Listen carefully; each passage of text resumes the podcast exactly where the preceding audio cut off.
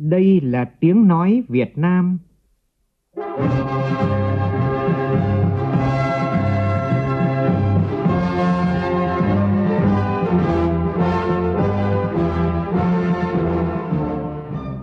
là tiếng nói Việt Nam, phát thanh từ Hà Nội, thủ đô nước Cộng hòa xã hội chủ nghĩa Việt Nam.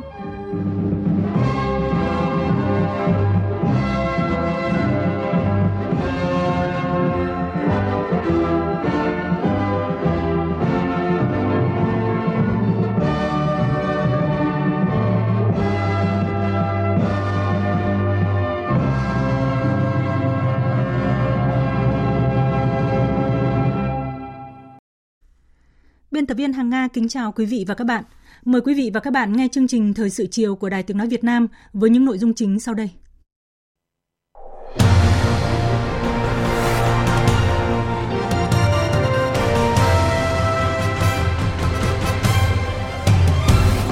Chủ tịch nước Võ Văn Thưởng dự lễ phát động tháng nhân đạo cấp quốc gia năm 2023 và kỷ niệm 160 năm phong trào chữ thập đỏ và trăng lưỡi liềm đỏ quốc tế, kêu gọi mọi người chung tay trợ giúp người nghèo, người có hoàn cảnh khó khăn hiệu quả hơn. Chủ tịch Quốc hội Vương Đình Huệ tiếp tục các hoạt động ý nghĩa trong khuôn khổ chuyến thăm chính thức Cuba. Chủ trương khuyến khích và bảo vệ cán bộ năng động, sáng tạo vì lợi ích chung đã ban hành được gần 2 năm, nhưng từ chủ trương đến thực tiễn còn là một khoảng cách khá xa. Nhóm phóng viên Đài Tiếng Nói Việt Nam tiếp tục bài 2, thể chế hóa phải thông suốt đồng bộ trong loạt bài để kết luận 14 sớm đi vào cuộc sống. Sai phạm tại dự án CT6 Kiến Hưng, Chủ tịch Tập đoàn Mường Thanh Lê Thanh Thản bị khởi tố, nhiều cán bộ quận Hà Đông, Hà Nội bị xử lý kỷ luật. Trong phần tin thế giới, không kích lan rộng ra nhiều khu vực của Sudan, các quốc gia bắt đầu sơ tán công dân khỏi nước này. Sau 9 vòng đàm phán về tăng lương không đạt kết quả, hàng triệu lao động trong ngành hàng không tại Đức kêu gọi tiếp tục đình công trong ngày mai. Đây là cuộc đình công lớn nhất trong ngành hàng không Đức trong vài thập kỷ qua.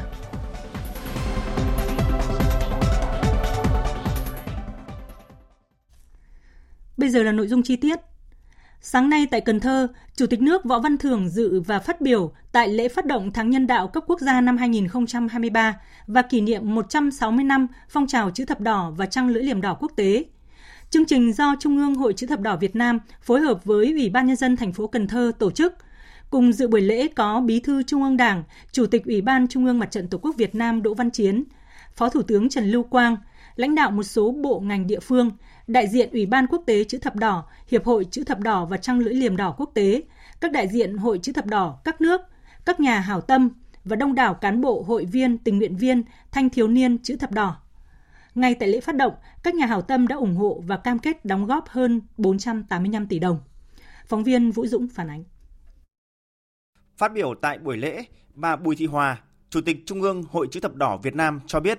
tháng nhân đạo năm 2023 bắt đầu từ ngày mùng 1 đến ngày 31 tháng 5 với chủ đề Từ trái tim mỗi chúng ta, chung sức xây dựng cộng đồng nhân ái, nhằm khơi dậy tình yêu thương của mỗi người, kêu gọi mọi người tích cực tham gia các hoạt động từ thiện nhân đạo như một mệnh lệnh từ trái tim, sẵn sàng trợ giúp các hoàn cảnh khó khăn, nhân lên những hành động tử tế, góp phần xây dựng một cộng đồng đoàn kết, giàu lòng nhân ái. Sau 5 năm tổ chức tháng nhân đạo kể từ năm 2018, Hội Chữ thập đỏ Việt Nam đã huy động được hơn 2.050 tỷ đồng, trợ giúp hơn 4,3 triệu lượt người nghèo, người có hoàn cảnh khó khăn. Trong tháng nhân đạo năm nay, hội phấn đấu mỗi tỉnh thành hội tổ chức được ít nhất một công trình, phần việc nhân đạo, chương trình gắn địa chỉ nhân đạo có sự tham gia ủng hộ của địa phương. Tại lễ phát động, Chủ tịch Trung ương Hội Chữ thập đỏ Việt Nam Bùi Thị Hòa trân trọng thông báo Bộ Chính trị đã phân công đồng chí Võ Văn Thưởng, Ủy viên Bộ Chính trị, Chủ tịch nước làm Chủ tịch danh dự Hội Chữ thập đỏ Việt Nam nhiệm kỳ 2022-2027. Phát biểu tại buổi lễ, Chủ tịch nước Võ Văn Thưởng bày tỏ vinh dự đón nhận nhiệm vụ Chủ tịch danh dự Hội Chữ thập đỏ Việt Nam. Tiếp nối truyền thống của các chủ tịch nước tiền nhiệm, Chủ tịch nước Võ Văn Thưởng cho biết sẽ tích cực đóng góp cho sự phát triển của hội và phong trào nhân đạo cả nước trong thời gian tới. Nhấn mạnh truyền thống của dân tộc Việt Nam luôn đoàn kết, nhân ái, thương người như thể thương thân. Chủ tịch nước cho biết là đất nước phải trải qua những năm dài chiến tranh giải phóng dân tộc, bảo vệ Tổ quốc, thường xuyên bị thiên tai, dịch bệnh tàn phá. Truyền thống ấy càng được khẳng định và nhân lên mạnh mẽ. Chủ tịch nước đánh giá, sau 5 năm triển khai sáng kiến tháng nhân đạo, chương trình đã góp phần nâng cao nhận thức, cổ vũ, phát huy, khơi dậy và lan tỏa tinh thần tương thân tương ái, sự quan tâm sẻ chia trong xã hội. Cấp ủy chính quyền, mặt trận Tổ quốc, đoàn thể các cấp và các tổ chức doanh nghiệp cá nhân trong cả nước đã quan tâm tạo điều kiện để Hội chữ thập đỏ thực hiện tốt vai trò nòng cốt, cầu nối gắn kết và điều phối trong hoạt động nhân đạo. Tiếp nối các thành công đã đạt được, tôi tin tưởng rằng tháng nhân đạo năm 2023 với chủ đề Từ trái tim mỗi chúng ta chung sức xây dựng cộng đồng nhân ái và phong trào người tốt, việc thiện chung sức xây dựng cộng đồng nhân ái, phấn đấu vận động được ít nhất 400 tỷ đồng để trợ giúp một triệu lượt người có hoàn cảnh khó khăn. Trong đó, ưu tiên cho ngư dân nghèo, khó khăn và trẻ em nghèo khuyết tật sẽ nhận được sự ủng hộ mạnh mẽ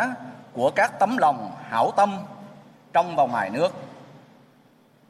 Để tháng nhân đạo thực sự trở thành tháng toàn dân làm hoạt động nhân đạo, mỗi tổ chức, mỗi cá nhân gắn với một địa chỉ nhân đạo góp phần thực hiện chủ trương an sinh xã hội của Đảng và nhà nước. Tôi kêu gọi các cơ quan, tổ chức, doanh nghiệp, các tổ chức quốc tế, các nhà hảo tâm và các tầng lớp nhân dân tiếp tục phối hợp, hỗ trợ, đồng hành với Hội chữ thập đỏ Việt Nam trong việc trợ giúp ngày càng hiệu quả hơn cho người nghèo, người có hoàn cảnh khó khăn. Chúng ta hãy gắn kết với nhau bằng tình yêu thương và lòng nhân ái, cùng nhau xây dựng một cộng đồng đoàn kết, một xã hội tiến bộ, văn minh, trang chứa tình người.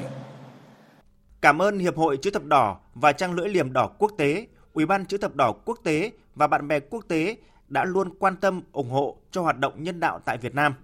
Chủ tịch nước đánh giá trong dòng chảy lịch sử 160 năm của phong trào chữ thập đỏ và trăng lưỡi liềm đỏ quốc tế, 66 năm qua, Hội chữ thập đỏ Việt Nam luôn là thành viên rất tích cực. Hội đã có nhiều đóng góp quan trọng chăm lo, hỗ trợ về vật chất và tinh thần cho những người gặp khó khăn, nạn nhân chiến tranh, nạn nhân thiên tai thảm họa, tham gia chăm sóc sức khỏe ban đầu cho nhân dân, vận động các tổ chức cá nhân tham gia các hoạt động nhân đạo.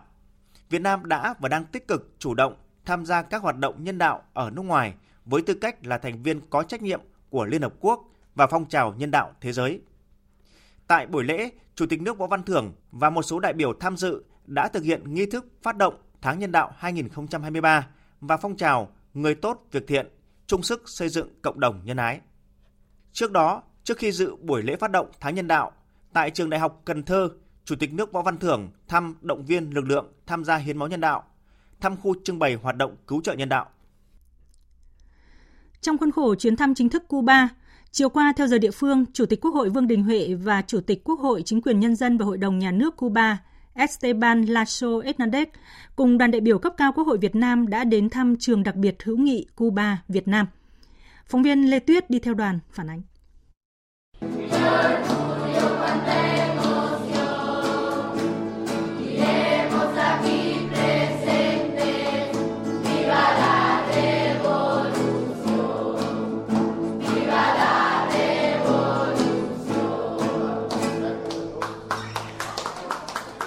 Các cháu trường đặc biệt hữu nghị Cuba, Việt Nam đã chào đón Chủ tịch Quốc hội Vương Đình Huệ và Chủ tịch Quốc hội Chính quyền Nhân dân và Hội đồng Nhà nước Cuba, Esteban Naso Hernandez cùng đoàn đại biểu cấp cao Quốc hội nước ta bằng những bài hát tiết mục văn nghệ đặc sắc. Chủ tịch Quốc hội Vương Đình Huệ bày tỏ xúc động được cùng lãnh đạo Quốc hội Cuba, lãnh đạo chính quyền tỉnh Santiago de Cuba đến thăm trường đặc biệt hữu nghị Cuba Việt Nam, ngôi nhà thứ hai của các cháu khiếm khuyết của năm tỉnh miền Đông Cuba. Điều có ý nghĩa rất đặc biệt, chuyến thăm đúng vào dịp chuẩn bị kỷ niệm 4 năm thành lập trường. Chủ tịch Hội cho rằng trường hữu nghị đặc biệt Cuba Việt Nam dành cho trẻ em khiếm khuyết được xây dựng là một minh chứng rất sinh động để thực hiện ý tưởng cao cả và tấm lòng của lãnh tụ Fidel đối với những trẻ em khiếm khuyết. Sinh thời à, Chủ tịch Hồ Chí Minh kính yêu à, cũng đã nói là trẻ em thì là như búp ở trên cành. Đối với những trẻ em mà có cái khuyết tật thì à, càng phải được những người lớn như chúng ta cấp ủy chính quyền từ trung ương cho đến địa phương và hết sức ờ, quan tâm, ờ, yêu thương, nâng niu, ờ, nuôi dưỡng và chăm sóc. À, những cái mô hình à, đối với trường à, khiếm khuyết như thế này thì chúng tôi cũng biết là còn được tổ chức ở nhiều địa phương của Cuba và những mô hình này thì cũng là những cái mô hình phổ biến hiện nay ở nhiều địa phương của Việt Nam thể hiện một cái uh, tính nhân văn rất là cao cả và cái bản chất tốt đẹp của chế độ chúng ta thương người như thể thương thân và không để một ai bị bỏ lại ở phía sau. Nhân dịp này, Chủ tịch Hội Vương Đình Huệ đã tặng trường 10 máy tính bàn, 5 máy tính bảng, một TV Samsung cho phòng học chung và trao quà là những đồ chơi do các cháu thiếu nhi khuyết tật Việt Nam tự làm.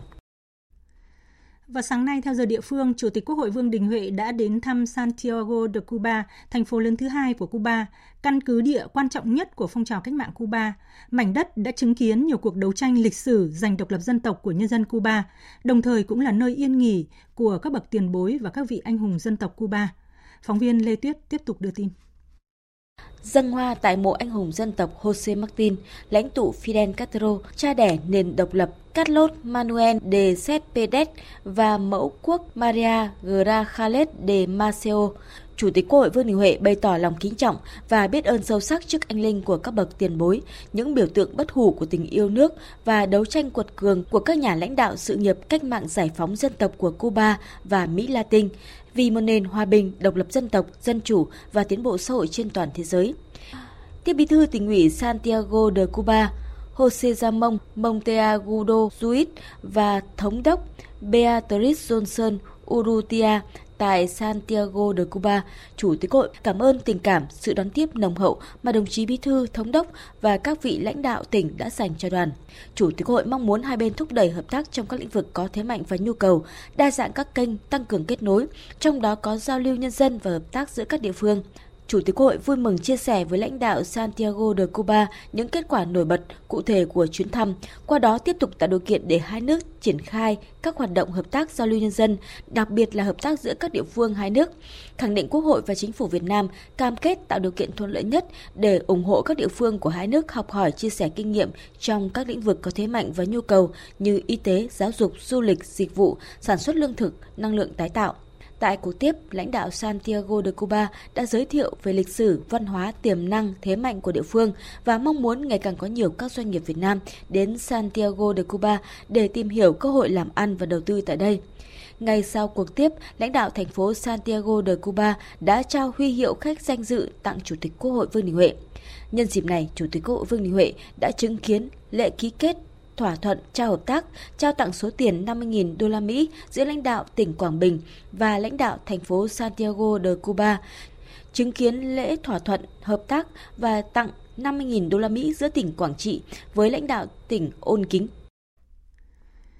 Chiều nay tại Santiago de Cuba, Chủ tịch Quốc hội Vương Đình Huệ và Chủ tịch Quốc hội Chính quyền Nhân dân Cuba Esteban Lasso Hernández đã tham dự chương trình nghệ thuật đặc biệt kỷ niệm 60 năm thành lập Ủy ban Cuba đoàn kết với miền Nam Việt Nam và 50 năm lãnh tụ Fidel Castro thăm Việt Nam đến đất lửa Quảng Trị của chiến trường miền Nam. Phát biểu tại chương trình, thay mặt đoàn đại biểu cấp cao Quốc hội Việt Nam, Phó Chủ tịch Quốc hội Thượng tướng Trần Quang Phương bày tỏ vinh dự tự hào đến thăm Santiago de Cuba, thành phố anh hùng và tươi đẹp, quê hương cách mạng, ghi dấu chiến công anh dũng của cuộc tấn công pháo đài Moncada 70 năm trước và tham dự sự kiện hết sức quan trọng kỷ niệm 60 năm thành lập Ủy ban Cuba đoàn kết với miền Nam Việt Nam và 50 năm lãnh tụ Fidel Castro thăm Việt Nam và đến đất lửa Quảng Trị của chiến trường miền Nam. Lãnh tụ Fidel Castro nói, Việt Nam và Cuba tuy về mặt địa lý cách xa nhau nửa vòng trái đất, nhưng có rất nhiều điểm chung. Còn Chủ tịch Hồ Chí Minh thì khẳng định, Việt Nam và Cuba tuy xa nhau hàng vạn dặm, nhưng lòng dân hai nước gần gũi như anh em một nhà. Ủy ban Cuba đoàn kết với miền Nam Việt Nam ra đời ngày 25 tháng 9 năm 1963 theo chỉ thị của Tổng tư lệnh Fidel – Chủ tịch Ủy ban đầu tiên là nữ anh hùng Moncada Menban Hernandez. Đây là dấu mốc quan trọng trong lịch sử quan hệ hai nước dưới sự chỉ đạo trực tiếp của lãnh tụ Fidel với khẩu hiệu Tất cả vì Việt Nam. Ủy ban, tiền thân của Hội hữu nghị Cuba Việt Nam hiện nay, đã tổ chức nhiều hoạt động chia lửa với Việt Nam, phát động phong trào quần chúng lan tỏa tình đoàn kết với Việt Nam khắp mọi nơi và mọi người dân trên đất nước, cũng như ở nhiều nơi trên thế giới tại các diễn đàn quốc tế như Liên Hợp Quốc, phong trào không liên kết, Tổ chức Đoàn kết Nhân dân châu Á, Phi, Mỹ Latin.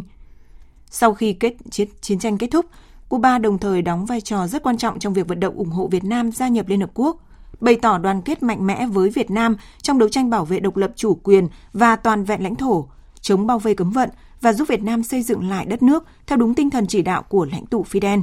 Trong hòa bình, Cuba sẵn sàng đổ mồ hôi để góp phần xây dựng lại Việt Nam 10 lần to đẹp hơn như Chủ tịch Hồ Chí Minh hằng mong muốn.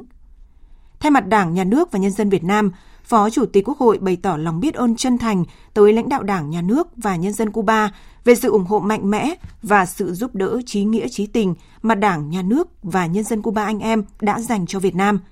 Đánh giá cao việc Liên hiệp các tổ chức hữu nghị Việt Nam và Hội hữu nghị Việt Nam Cuba, Việt Cuba hữu nghị với các dân tộc và Hội hữu nghị Cuba Việt Nam đã tổ chức nhiều hoạt động phong phú, có ý nghĩa thiết thực, đoàn kết, chia sẻ và hỗ trợ lẫn nhau, góp phần tô thắm thêm truyền thống gắn bó keo sơn giữa nhân dân hai nước.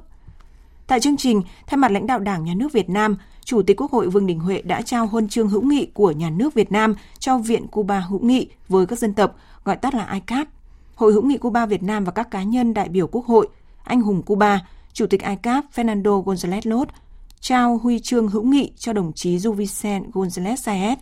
Phó Chủ tịch Hội hữu nghị Cuba Việt Nam vì đã có những đóng góp to lớn trong góp phần tăng cường tình đoàn kết hữu nghị đặc biệt Việt Nam-Cuba.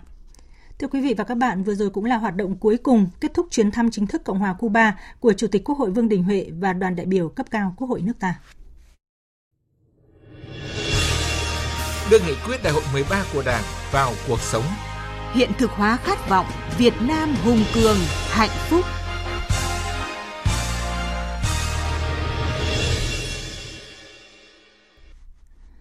Kết luận 14 ngày 22 tháng 9 năm 2021 về chủ trương khuyến khích và bảo vệ cán bộ năng động, sáng tạo vì lợi ích chung đã ban hành được gần 2 năm.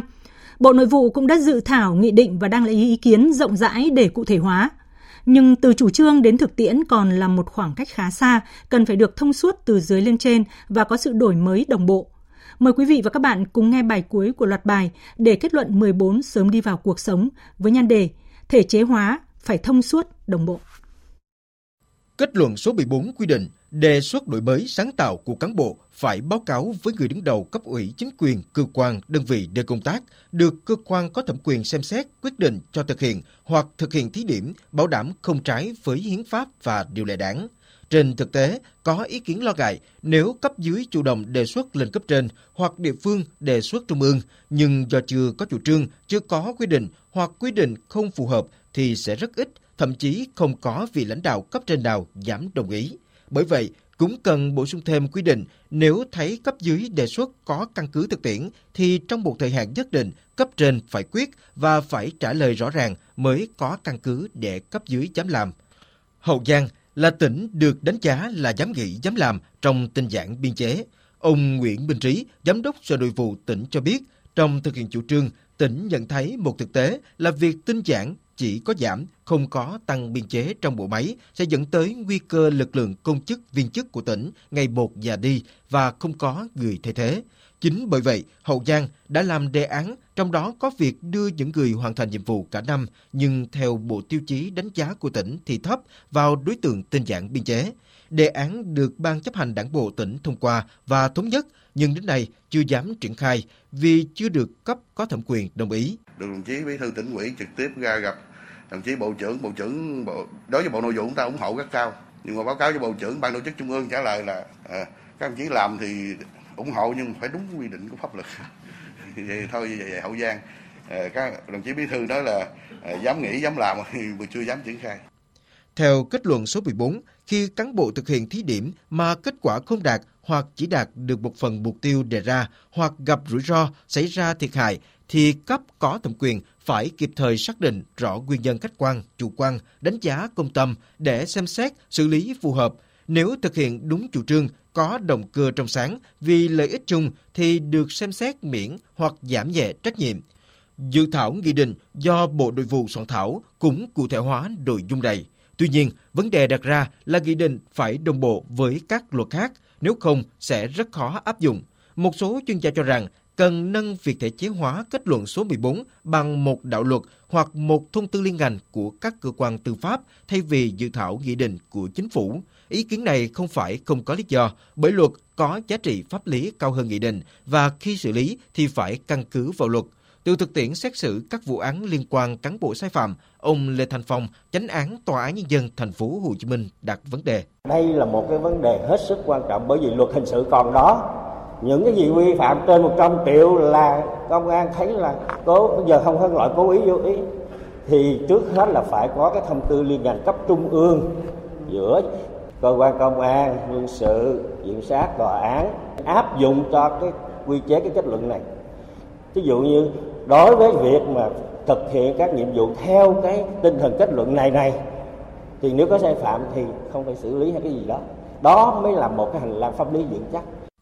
Trong đại dịch Covid-19 ở thành phố Hồ Chí Minh, cả nước được chứng kiến hình ảnh một thành phố nghĩa tình, trách nhiệm và xuất hiện nhiều tấm gương cán bộ mạnh dạn vượt rào vì dân. Nhưng khi đại dịch được kiểm soát, cuộc sống bình thường trở lại, cần sự bứt phá để phục hồi thì không ít cán bộ thúc thủ cầu an. Từng nhiều năm lăn lộn ở cơ sở, ông Nguyễn Quyết Thắng, bí thư huyện ủy huyện Củ Chi, thành phố Hồ Chí Minh đúc kết để thực hiện đúng quy định của pháp luật trong công tác lãnh đạo và công tác chuyên môn đã khó, chứ dám vượt qua khuôn khổ hay làm trái quy định càng khó hơn. Riêng việc muốn sáng tạo đột phá thì không ít trường hợp bắt buộc phải vượt qua các quy định và rất dễ bị sai. Và thực tế đã có không ít việc làm sáng tạo đột phá có thể đúng với địa phương nhưng có thể không đúng với công tác thanh tra kiểm tra của Trung ương. Ví dụ như thành phố chúng ta có những cái quy định có lợi cho dân hơn, vận dụng các cái quy định pháp luật của của pháp luật của nhà nước. Tuy nhiên À, áp dụng ở thành phố chúng ta thì được nhưng mà khi mà thanh tra của các bộ ngành vào người ta không chấp nhận. Người ta căn cứ vào thông tư nghị định chứ không căn cứ vào các quy định của thành phố. Nên là chúng ta ở đây thì cần phải có thể chế hóa bằng cái các quy định ờ, để cho cán bộ có mạnh dạng hơn trong cái đổi mới sáng tạo. Để kiểm soát quyền lực phòng chống tham nhũng tiêu cực, lãng phí có hiệu quả, thời gian qua, công tác thanh tra kiểm tra được tăng cường. Tuy nhiên, Phó giáo sư tiến sĩ Nguyễn Quốc Dũng, Giám đốc Học viện Chính trị khu vực 2 cho rằng, trong các kết luận thanh tra, kiểm tra, giám sát, kiểm toán, kể cả điều tra, ngoài phát hiện những cá nhân tổ chức làm trái quy định, thì cần phải xem xét việc làm đó do ý chí chủ quan, do tư lợi cá nhân hay làm vì lợi ích chung, nhưng do chính sách không còn phù hợp với thực tiễn nên dẫn đến làm trái. Phó giáo sư tiến sĩ Nguyễn Quốc Dũng kiến nghị công tác thanh tra kiểm tra cũng cần phải đổi mới hiện nay ta vẫn giữ những cái quy định cũ. Và khi người ta tiến hành kiểm toán, giám sát, kiểm tra, người ta lấy những quy định cũ đó. Mặc dù trong cái nội dung giám sát, kiểm tra đảng nói rất rõ là không chỉ kiểm tra về sai phạm, mà xem coi là đường lối chủ trương có còn phù hợp nữa không. Và những người sai phạm kia, nếu là người tốt, phải bảo vệ họ. Miễn là anh em không tư túi, anh em làm vì cái tâm, vì cái sự phát triển. Có thể thấy rằng còn nhiều vấn đề đặt ra khi cụ thể hóa kết luận số 14 đó là sự thống nhất đánh giá của các cấp, các ngành từ địa phương đến trung ương, sự đồng bộ của các văn bản pháp luật và đổi mới công tác thanh kiểm tra kiểm toán. Khi cơ chế đồng bộ phù hợp đi vào cuộc sống, sẽ xuất hiện nhiều cán bộ năng động, sáng tạo, dám nghĩ, dám làm vì lợi ích chung, góp phần tháo gỡ, giải quyết những điểm nghẽn nút thắt trong cơ chế chính sách, mang lại giá trị, hiệu quả thiết thực, tạo được sự chuyển biến mạnh mẽ, đóng góp tích cực vào sự phát triển chung như kết luận số 14 đề ra. Thời sự VOV nhanh, tin cậy, hấp dẫn.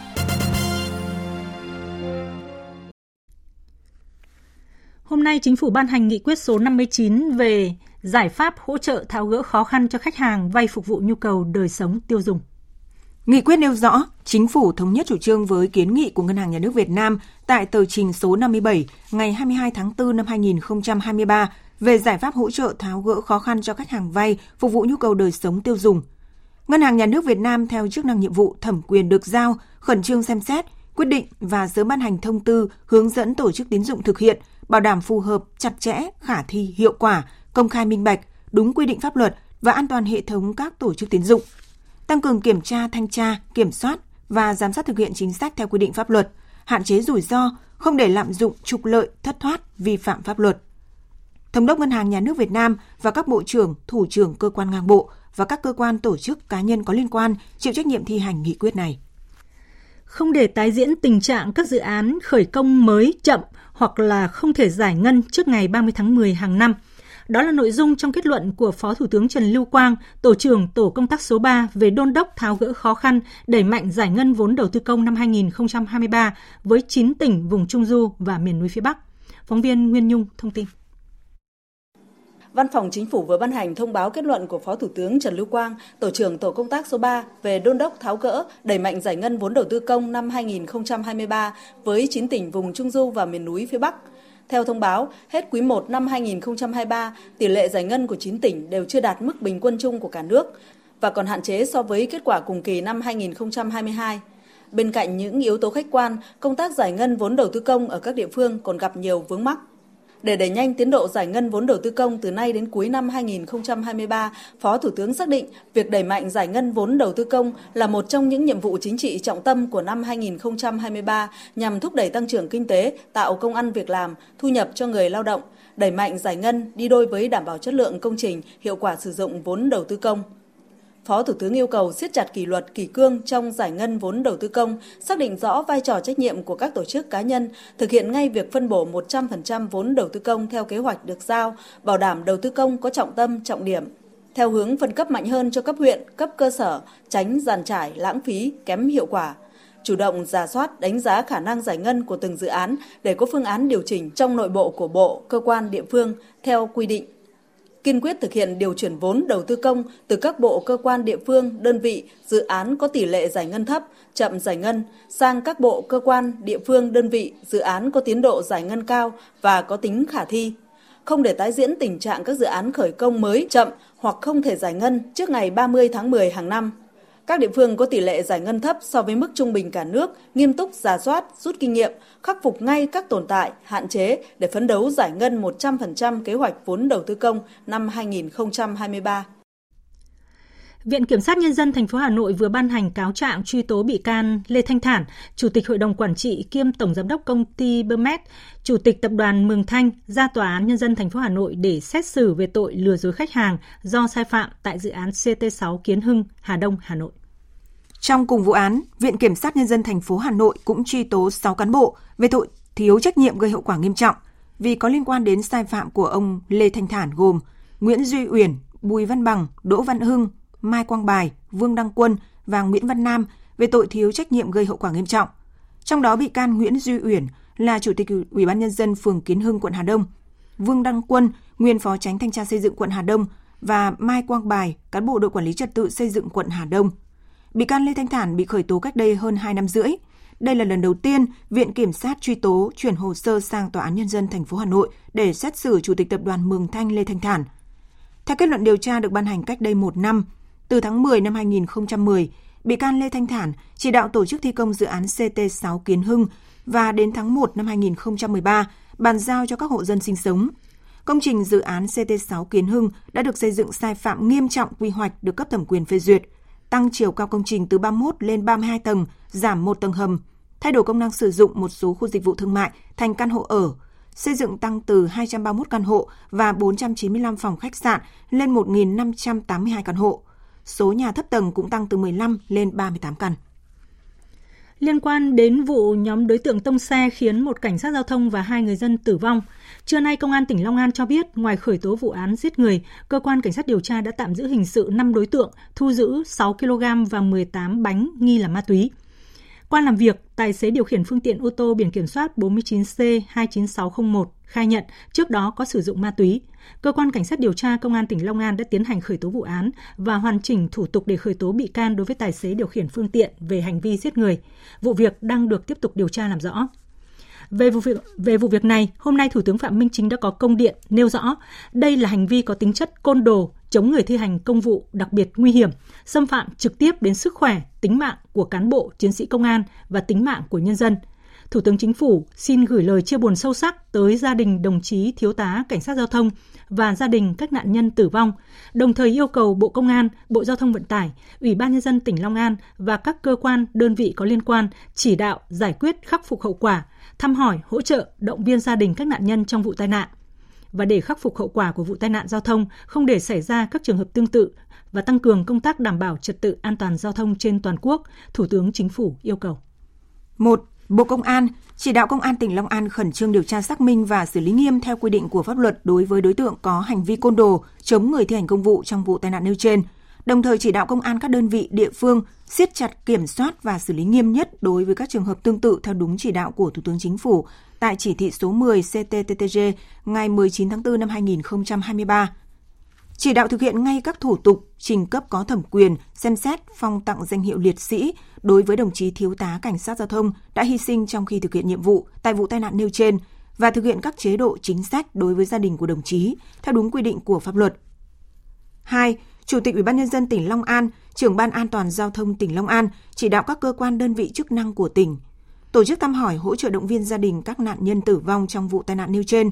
tăng cường công tác tuần tra kiểm soát, xử lý nghiêm hành vi vi phạm pháp luật trật tự an toàn giao thông, khẩn trương điều tra làm rõ nguyên nhân, xử lý nghiêm các tổ chức cá nhân vi phạm gây ra vụ tai nạn.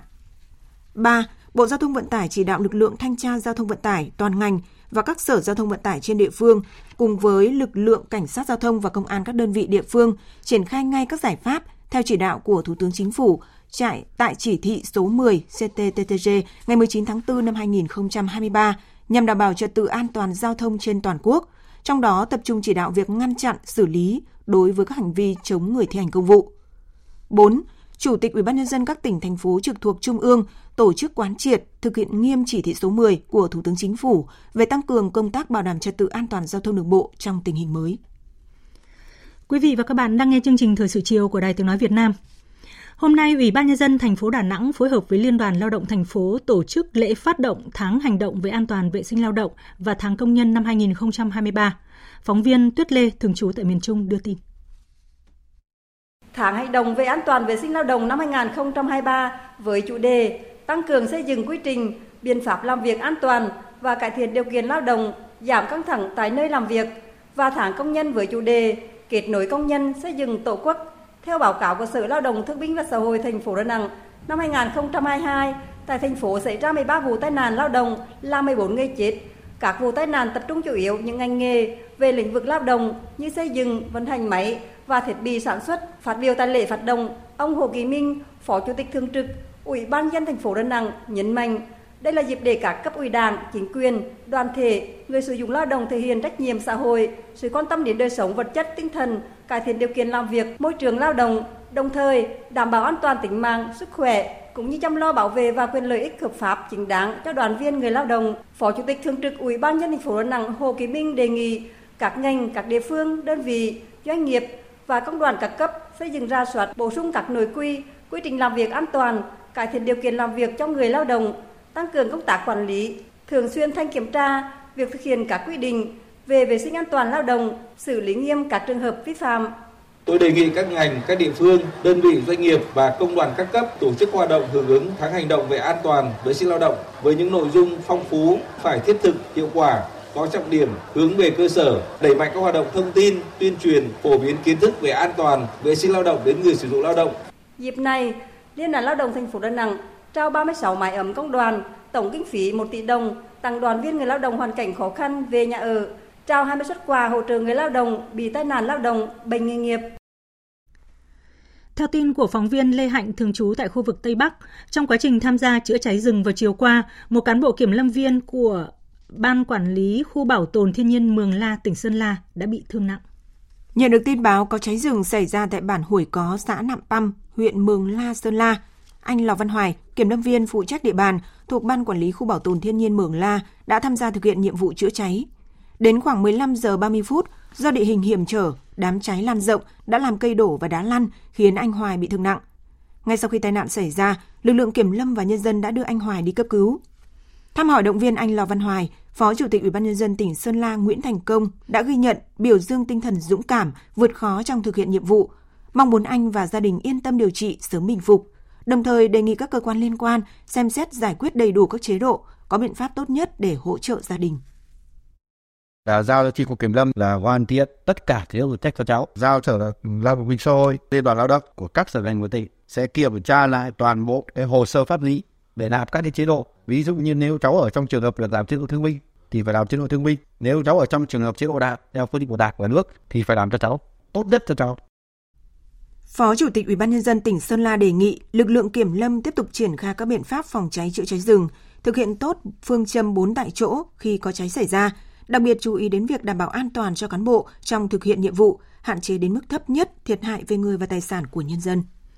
Thưa quý vị và các bạn, tăng cường công tác phòng chống cháy nổ, Ủy ban nhân dân thành phố Hà Nội đã yêu cầu các quận, huyện hoàn thành mục tiêu đến tháng 12 năm nay, 100% hộ gia đình nhà ở riêng lẻ phải có ít nhất một người được phổ biến kiến thức, kỹ năng về phòng cháy chữa cháy. Phóng viên Đài Tiếng Nói Việt Nam thông tin.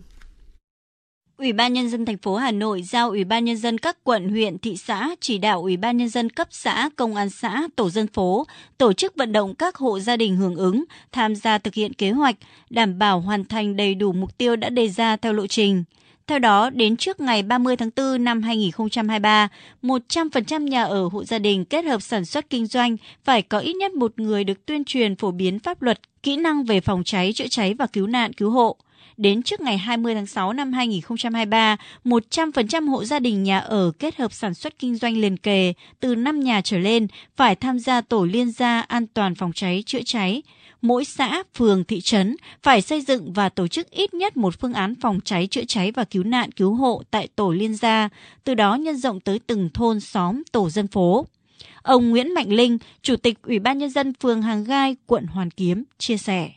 Với ờ, tổ liên gia thì à, các hộ gia đình được à, liên kết với nhau thông qua hệ thống à, chuông báo cháy. Ở khi có một đám cháy xảy ra tại một hộ mà chủ hộ có thể là không kịp phát hiện, thì những cái hộ lân cận khi mà phát hiện ra thì sẽ ấn chuông báo cháy thì là ngay lập tức ở cả năm hộ sẽ chuông báo cháy sẽ phát lên và sẽ giúp cho là tất cả các hộ được cảnh báo. Trước đó, thành phố Hà Nội cũng đã thành lập đoàn kiểm tra liên ngành, kiểm tra việc thực hiện phòng cháy chữa cháy và cứu nạn cứu hộ, tiến hành rà soát các cơ sở thuộc diện quản lý trên địa bàn. Qua kiểm tra, rà soát, ngành chức năng, các quận huyện đã kịp thời phát hiện nhiều cơ sở, đơn vị, đặc biệt là các cơ sở kinh doanh có điều kiện vi phạm các quy định phòng cháy chữa cháy, kịp thời khắc phục, đóng cửa. Ông Lê Hải Quang, Chủ tịch Ủy ban Nhân dân phường Trần Phú, quận Hoàng Mai, cho biết. Công tác phòng cháy chữa cháy, phường xác định đây là một cái nhiệm vụ rất là quan trọng, thường xuyên tổ chức các cái buổi tập huấn cho tất cả các ờ, đối tượng là đặc biệt là cán bộ từ phường đến các tổ dân phố và đặc biệt là các đối tượng là các chủ cơ sở đặc biệt nhà ở kết hợp với kinh doanh đảm bảo cái việc ờ, thực hiện phòng cháy chữa cháy tại chỗ. Thưa quý vị, thưa các bạn, thời tiết đang nóng dần lên ở khắp ba miền của đất nước và nguy cơ cháy nổ rất cao. Tiếp sau đây là những thông tin thời tiết đáng chú ý.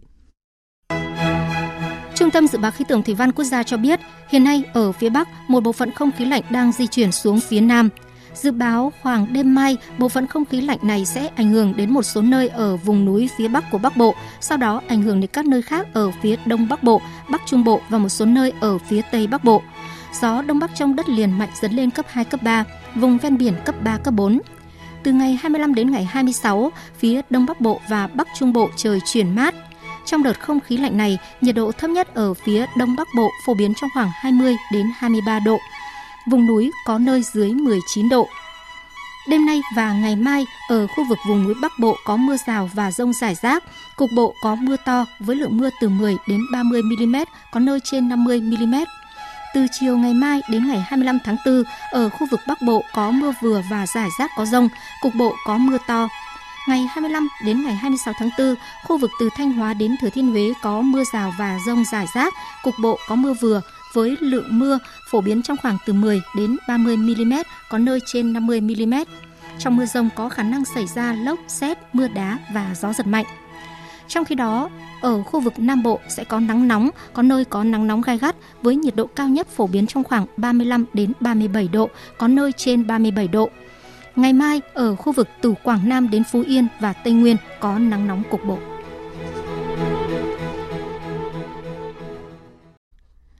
Chuyển sang phần tin quốc tế, Mỹ và một số quốc gia đã bắt đầu sơ tán công dân khỏi Sudan trong bối cảnh các cuộc không kích tiếp tục làm rung chuyển thủ đô Khartoum và nhiều khu vực đô thị khác của nước này. Liên Hợp Quốc cùng một số quốc gia khu vực và quốc tế đang thúc đẩy các nỗ lực ngoại giao nhằm chấm dứt xung đột và khôi phục ổn định tại Sudan. Biên tập viên Thu Hoài tổng hợp thông tin. Tổng thống Mỹ Joe Biden xác nhận các nhân viên chính phủ Mỹ đã được đưa ra khỏi Khartoum, đồng thời cho biết thêm nước này đã quyết định tạm thời đình chỉ các hoạt động đại sứ quán trong bối cảnh giao tranh tiếp diễn tại Sudan. Trước đó, Ả Rập Xê Út thông báo đã sơ tán công dân vùng vịnh khỏi Sudan từ một cảng trên Biển Đỏ cách thủ đô Khartoum 650 km. Theo chuyên trang về hàng không của Tây Ban Nha, khoảng 40 máy bay từ 12 quốc gia khác nhau, trong đó có Mỹ, Anh, Nhật Bản, Hàn Quốc, Pháp, Đức và Tây Ban Nha, đã được điều động đến những căn cứ không quân nằm tại các nước láng giềng của Sudan như Jordani và Djibouti để sơ tán công dân. Tuy nhiên, việc các cuộc giao tranh tiếp tục diễn ra với một trong những điểm nóng là sân bay thủ đô Khartoum khiến việc sơ tán công dân trở nên khó khăn hơn. Ngoại trưởng Tây Ban Nha José Manuel Alvarez kêu gọi. Chính phủ Tây Ban Nha đã sẵn sàng mọi thứ để sơ tán công dân Tây Ban Nha và cả những công dân châu Âu ngay khi điều kiện cho phép.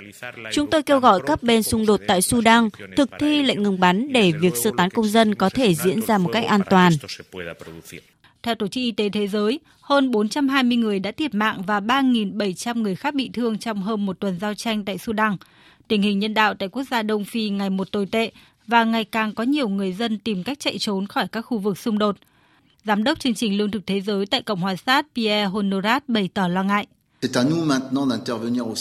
Nhu cầu nhân đạo lúc này là khẩn cấp. Tất cả những người Sudan đều tới đây với rất ít lương thực dự trữ và chỉ đủ dùng trong vài ngày. Một đoàn xe chở hàng cứu trợ dự kiến sẽ sớm tới đây, mang theo 340 tấn lương thực, đủ để nuôi 10.000 người trong hai tháng. Tuy nhiên, đây thực sự là một cuộc đua, bởi vì trong hai tháng nữa, chúng tôi sẽ không thể tiếp cận những khu vực này do địa hình sa mạc và mùa mưa tới gần.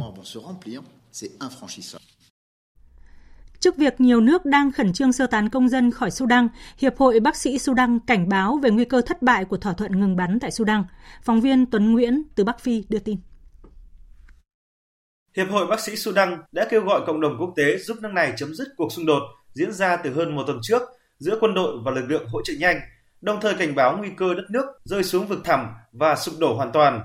Trong một tuyên bố, Hiệp hội Bác sĩ Sudan đã thúc giục cộng đồng quốc tế và khu vực hỗ trợ khẩn cấp để ngăn chặn cuộc xung đột đẫm máu và kêu gọi các nước kiềm chế mọi hành động kích động và làm gia tăng cuộc xung đột trên khắp cả nước. Hiệp hội cũng cảnh báo việc sơ tán công dân nước ngoài là dấu hiệu cho thấy yêu cầu ngừng bắn giữa hai bên đã thất bại. Theo Hiệp hội Bác sĩ Sudan, việc sơ tán công dân nước ngoài sẽ dẫn đến sự gia tăng nguy hiểm đối với những công dân không có khả năng tự vệ bởi các bên tham gia cuộc xung đột chỉ quan tâm đến mạng sống của công dân nước ngoài mà không quan tâm đến mạng sống của thường dân Sudan. Ở khu vực Đông Bắc Á, căng thẳng cũng gia tăng khi Bộ Quốc phòng Nhật Bản thông báo kích hoạt hệ thống đánh chặn nhằm đối phó với mối đe dọa hạt nhân của Triều Tiên. Biên tập viên Đài tiếng nói Việt Nam tổng hợp thông tin. Bộ trưởng Quốc phòng Nhật Bản Yasukazu Hamada chỉ thị cho quân đội bố trí các tên lửa đất đối không PAC-3 ở khu vực Tây Nam đất nước, bao gồm Okinawa và các đảo lân cận. Đây là khu vực nằm dưới đường bay dự kiến của tên lửa mang theo vệ tinh của Triều Tiên – đồng thời ra lệnh triển khai các tàu khu trục Aegis trang bị tên lửa đối không SM-3 tới vùng biển xung quanh Nhật Bản. Khu vực Đông Bắc Á và bán đảo Triều Tiên không ngừng nóng lên trong những tháng vừa qua. Triều Tiên dự kiến sẽ tiến hành nhiều vụ thử vũ khí hơn khi Mỹ và Hàn Quốc tiếp tục các cuộc tập trận quân sự chung quy mô lớn với sự tham gia của cả Nhật Bản. Đặc biệt nước này mới đây đã phóng thử một tên lửa đạn đạo liên lục địa nhiên liệu rán mới, Giáo sư Kim Dong Yap tại Đại học Nghiên cứu Hàn Quốc nhận định. Tôi cho rằng Triều Tiên có thể tiếp tục thực hiện các vụ phóng thử để chế tạo tên lửa đạt độ cao 50 km và có tầm bắn tối đa 10.000 km. Trước những diễn biến căng thẳng trên bán đảo Triều Tiên và khu vực Đông Bắc Á, người phát ngôn Bộ Ngoại giao Trung Quốc Uông Văn Bân một lần nữa kêu gọi các bên kiềm chế. Sự leo thang căng thẳng hiện nay trên bán đảo Triều Tiên có nguyên nhân của nó. Chúng tôi hy vọng các bên liên quan giữ bình tĩnh, kiềm chế, không gây sức ép, gia tăng đối đầu, tạo điều kiện để giảm căng thẳng và nối lại đàm phán và đối thoại. Các cuộc đình công lớn nhất trong ngành hàng không tại Đức trong vài thập kỷ qua sẽ tiếp tục kéo dài trong tuần tới, sau khi công đoàn Verdi lớn thứ hai nước Đức đã kêu gọi người lao động tiếp tục làm tê liệt sân bay ở thủ đô Berlin ngay trong ngày mai là ngày thứ hai đầu tuần. Tin của phóng viên Quang Dũng thường trú Đài Tiếng Nói Việt Nam tại Pháp theo dõi khu vực Tây Âu. Trong thông báo đưa ra, Công đoàn Verdi, tổ chức công đoàn trong các lĩnh vực dịch vụ với số thành viên lên tới 1,9 triệu người, lớn thứ hai nước Đức, kêu gọi các lao động tại sân bay quốc tế Berlin Brandenburg tại thủ đô Berlin tiếp tục đình công toàn diện trong ngày thứ hai 24 tháng 4 nhằm gây sức ép buộc giới chủ tăng lương. Toàn bộ lao động làm trong các bộ phận an ninh sân bay, kiểm tra hành khách, kiểm tra hành lý được kêu gọi đình công từ 3 giờ sáng cho đến nửa đêm ngày 24 tháng 4. Công đoàn Verdi cũng đồng thời kêu gọi giới chủ đưa ra các đề nghị đàm phán mới về việc tăng lương chậm nhất đến cuối tuần này, nếu không các cuộc đình công sẽ lan rộng với quy mô lớn hơn. Với tình hình hiện nay sẽ không có bất cứ chuyến bay nào cất cánh từ sân bay Berlin Brandenburg trong ngày thứ hai 24 tháng 4. Các chuyến bay đến vẫn có thể hạ cánh tùy theo lựa chọn của các hãng hàng không. Trong ngày thứ năm 20 tháng 4, một loạt các sân bay tại các thành phố lớn của Đức như tại Düsseldorf, Hamburg, Cologne đều đã bị tê liệt với các cuộc biểu tình, khiến hơn 700 chuyến bay bị hủy bỏ. Ông Ojay Tarim, người phát ngôn của công đoàn Verdi cuối tuần này cho biết, cuộc chiến đòi tăng lương đã kéo dài hơn 2 năm với 9 vòng đàm phán mà không đạt kết quả, nên các cuộc đình công buộc phải tăng tốc nhằm sớm chấm dứt thiệt hại cho tất cả các bên. Giới chủ đã hứa hẹn bao năm nay là họ sẽ hành động, nhưng họ không làm gì cả mà chỉ kéo dài thời gian và muốn rời việc thảo luận sang năm sau. Nhưng người lao động cũng đã thể hiện rất rõ rằng họ không muốn chờ đợi mà muốn các hứa hẹn này được thực hiện ngay bây giờ. Bộ trưởng Nông nghiệp các nước trong nhóm các nền công nghiệp phát triển hàng đầu thế giới G7 đã kêu gọi gia hạn thỏa thuận sáng kiến ngũ cốc Biển Đen cũng như tuân thủ đầy đủ và mở rộng phạm vi thỏa thuận này. Sáng kiến ngũ cốc Biển Đen được ký tại Istanbul, Thổ Nhĩ Kỳ hồi tháng 7 năm ngoái dưới sự trung gian của Liên Hợp Quốc và Thổ Nhĩ Kỳ, theo đó cho phép Ukraine xuất khẩu hơn 27 triệu tấn ngũ cốc từ một số cảng của nước này ở Biển Đen. Thỏa thuận đã được gia hạn 120 ngày vào tháng 11 năm 2022 và tiếp tục gia hạn 60 ngày vào ngày 18 tháng 3 vừa qua. Mới đây, Nga tuyên bố sẽ không đàm phán tiếp tục gia hạn thỏa thuận nếu không có tiến triển trong giải quyết các vấn đề mang tính hệ thống liên quan đến việc kết nối thanh toán, nguồn cung máy móc và bảo hiểm. Trở lại với một hoạt động đáng chú ý tại thủ đô Hà Nội của Việt Nam. Hôm nay, Đại sứ quán Ả Rập Xê Út phối hợp với Đại sứ quán một số quốc gia Ả Rập và Hồi giáo tại Việt Nam như là Ai Cập, Palestine, Algeria, Maroc, Indonesia, Pakistan, Brunei, Iran, Bangladesh đã tổ chức lễ Tết Eid al-Fitr. Tham dự sự kiện có đại diện các cơ quan ngoại giao và tổ chức quốc tế cùng đông đảo thành viên cộng đồng Hồi giáo tại Hà Nội. Phóng viên Đình Nam thông tin. Lễ Eid al-Fitr hay còn gọi là lễ xả chay là một trong những dịp lễ quan trọng nhất của người Hồi giáo, đánh dấu kết thúc tháng lễ nhịn chay Ramadan thiêng liêng. Hòa chung niềm vui của người Hồi giáo trên thế giới, tại Hà Nội, Đại sứ quán Ả Rập Xê Út phối hợp với các nước Ả Rập và Hồi giáo cùng phối hợp đón Tết Eid al-Fitr để nhắc nhớ ý nghĩa của dịp lễ Tết này. Đại sứ Ả Rập Xê Út Mohammed Ismail Dauli cho biết, Eid al-Fitr là dịp lễ quan trọng của người Hồi giáo chúng tôi, giống như Tết cổ truyền của Việt Nam vậy. Trong dịp lễ này, chúng tôi cũng đi thăm gia đình, họ hàng, tặng quà và lì xì cho những đứa trẻ và làm từ thiện. Tôi cũng đã ăn Tết tại Việt Nam và hôm nay chúng tôi muốn tổ chức Tết Eid al-Fitr, mời bạn bè quốc tế và Việt Nam đến để các bạn hiểu hơn về nét đẹp của Tết tại các nước Ả Rập và Hồi giáo. Dịp lễ này, mọi người đều chúc nhau những điều tốt nhất với các cuộc xung đột tại khu vực Ả Rập và thế giới, chúng tôi cầu chúc mọi thứ sẽ được giải quyết thông qua sự đối thoại, hòa bình.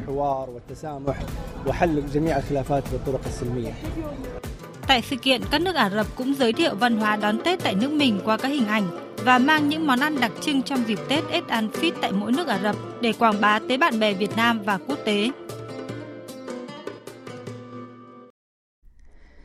Phần tiếp theo của chương trình thời sự chiều nay là tiết mục Đường đến SEA Games 32.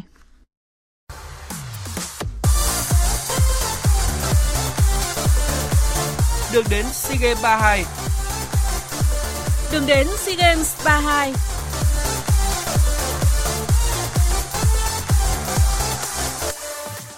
Sáng nay 23 tháng 4, huấn luyện viên Trussier quyết định loại 7 cầu thủ trong danh sách 31 cái tên được gọi hội quân để chuẩn bị cho SEA Games 32. 7 cái tên bị loại gồm có thủ môn Trần Trung Kiên hậu vệ, Hà Văn Phương, Trần Văn Thắng tiền vệ, Nguyễn Nam Trường, Nguyễn Hữu Nam, Nguyễn Đức Việt và tiền đạo Phạm Đình Duy. Quyết định lựa chọn các cầu thủ vào danh sách U2 Việt Nam được huấn luyện viên Trussier tính toán rất kỹ lưỡng với tiêu chí ưu tiên cho những nhân tố có thể chơi đa dạng. Vì vậy, huấn luyện viên Trussier sẽ mang đến Campuchia 24 cầu thủ, sau đó tiếp tục loại ra 4 cái tên nữa trước ngày đá trận giao quân.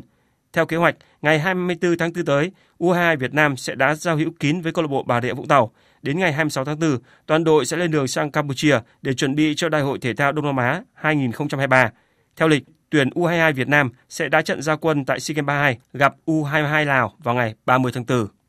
Thưa quý vị, nằm trong kế hoạch tập huấn tại Nhật Bản chuẩn bị cho SEA Games 32 chiều 22 tháng 4, thầy trò huấn viên Mai Đức Trung tiếp tục có trận giao hữu thứ hai gặp câu lạc bộ nữ Celero Osaka. Tuyển nữ Việt Nam nhập cuộc khá tốt và có những cơ hội uy hiếp khung thành đối phương, nhưng hàng hậu vệ tổ chức kèm người không chặt để đội chủ nhà có bàn mở tỷ số. Sau bàn thua, thế trận diễn ra cân bằng. Đến phút thứ 43, đội chủ nhà có bàn thắng thứ hai để khép lại hiệp 1 với tỷ số 2-0. Sang hiệp 2, cả hai đội đều có những cơ hội ghi bàn nhưng rất tiếc không có bàn thắng nào được ghi. 2-0 nghiêng về câu lạc bộ Serero Osaka là tỷ số cuối cùng của trận đấu. Ngày 26 tháng 4 tới, đội tuyển nữ Việt Nam sẽ có trận giao hữu cuối cùng trong chuyến tập huấn tại Nhật Bản gặp đội Đại học Thể dục Thể thao Osaka.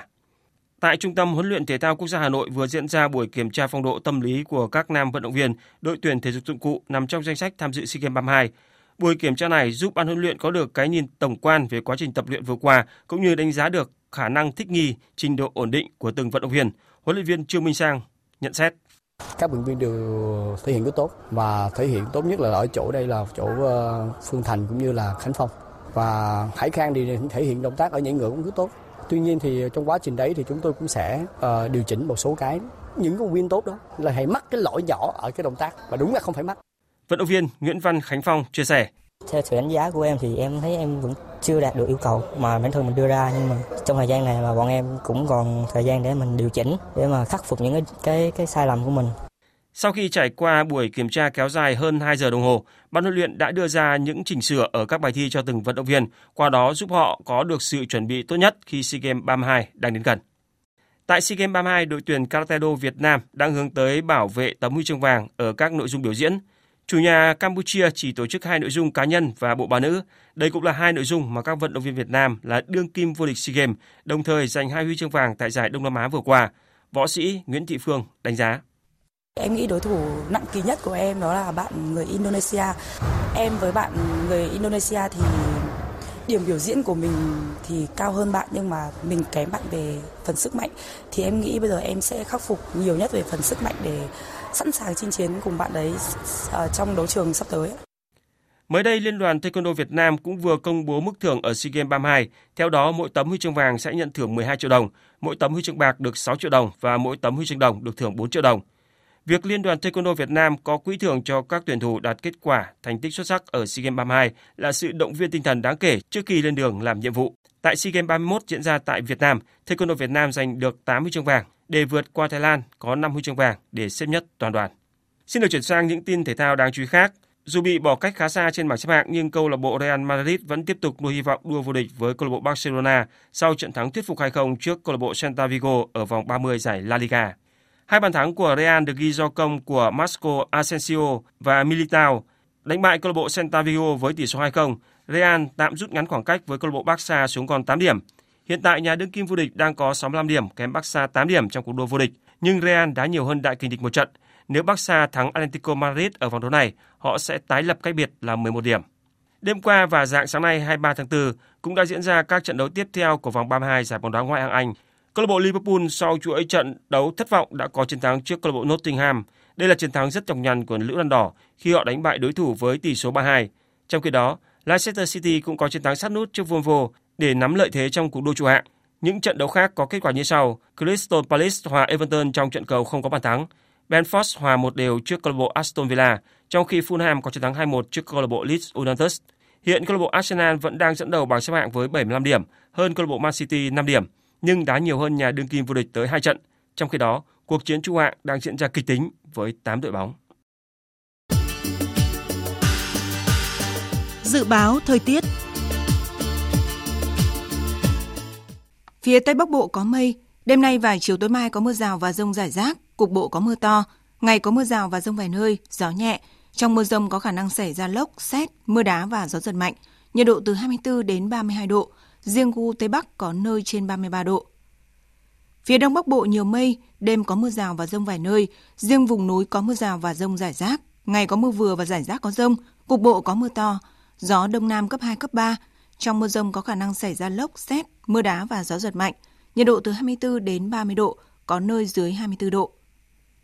Khu vực từ Thanh Hóa đến Thừa Thiên Huế có mây, đêm có mưa rào và rông vài nơi, ngày nắng, chiều tối mai có mưa rào và rông rải rác, Cục bộ có mưa to, gió nhẹ. Trong mưa rông có khả năng xảy ra lốc, xét, mưa đá và gió giật mạnh. Nhiệt độ từ 24 đến 34 độ. Khu vực từ Đà Nẵng đến Bình Thuận có mây, chiều tối và đêm có mưa rào và rông vài nơi, ngày nắng, có nơi có nắng nóng. Gió đông nam đến đông cấp 2, cấp 3. Trong mưa rông có khả năng xảy ra lốc, xét, mưa đá và gió giật mạnh. Nhiệt độ từ 25 đến 35 độ, có nơi trên 35 độ. Tây Nguyên có mây, chiều tối và đêm có mưa rào và rông vài nơi, ngày nắng, có nơi có nắng nóng, gió nhẹ. Trong mưa rông có khả năng xảy ra lốc, xét, mưa đá và gió giật mạnh. Nhiệt độ từ 21 đến 35 độ, có nơi trên 35 độ. Nam Bộ có mây, chiều tối và đêm có mưa rào và rông vài nơi, ngày nắng nóng, gió đông nam đến đông cấp 2, cấp 3, nhiệt độ từ 25 đến 37 độ, có nơi trên 37 độ. Khu vực Hà Nội nhiều mây, đêm có mưa rào và rông vài nơi, ngày có mưa vừa và rông, cục bộ có mưa to, gió đông nam cấp 2, cấp 3. Trong mưa rông có khả năng xảy ra lốc, xét, mưa đá và gió giật mạnh, nhiệt độ từ 25 đến 30 độ. Dự báo thời tiết biển, Vịnh Bắc Bộ có mưa rào vài nơi, tầm nhìn xa trên 10 km, gió đông nam đến nam cấp 4, cấp 5.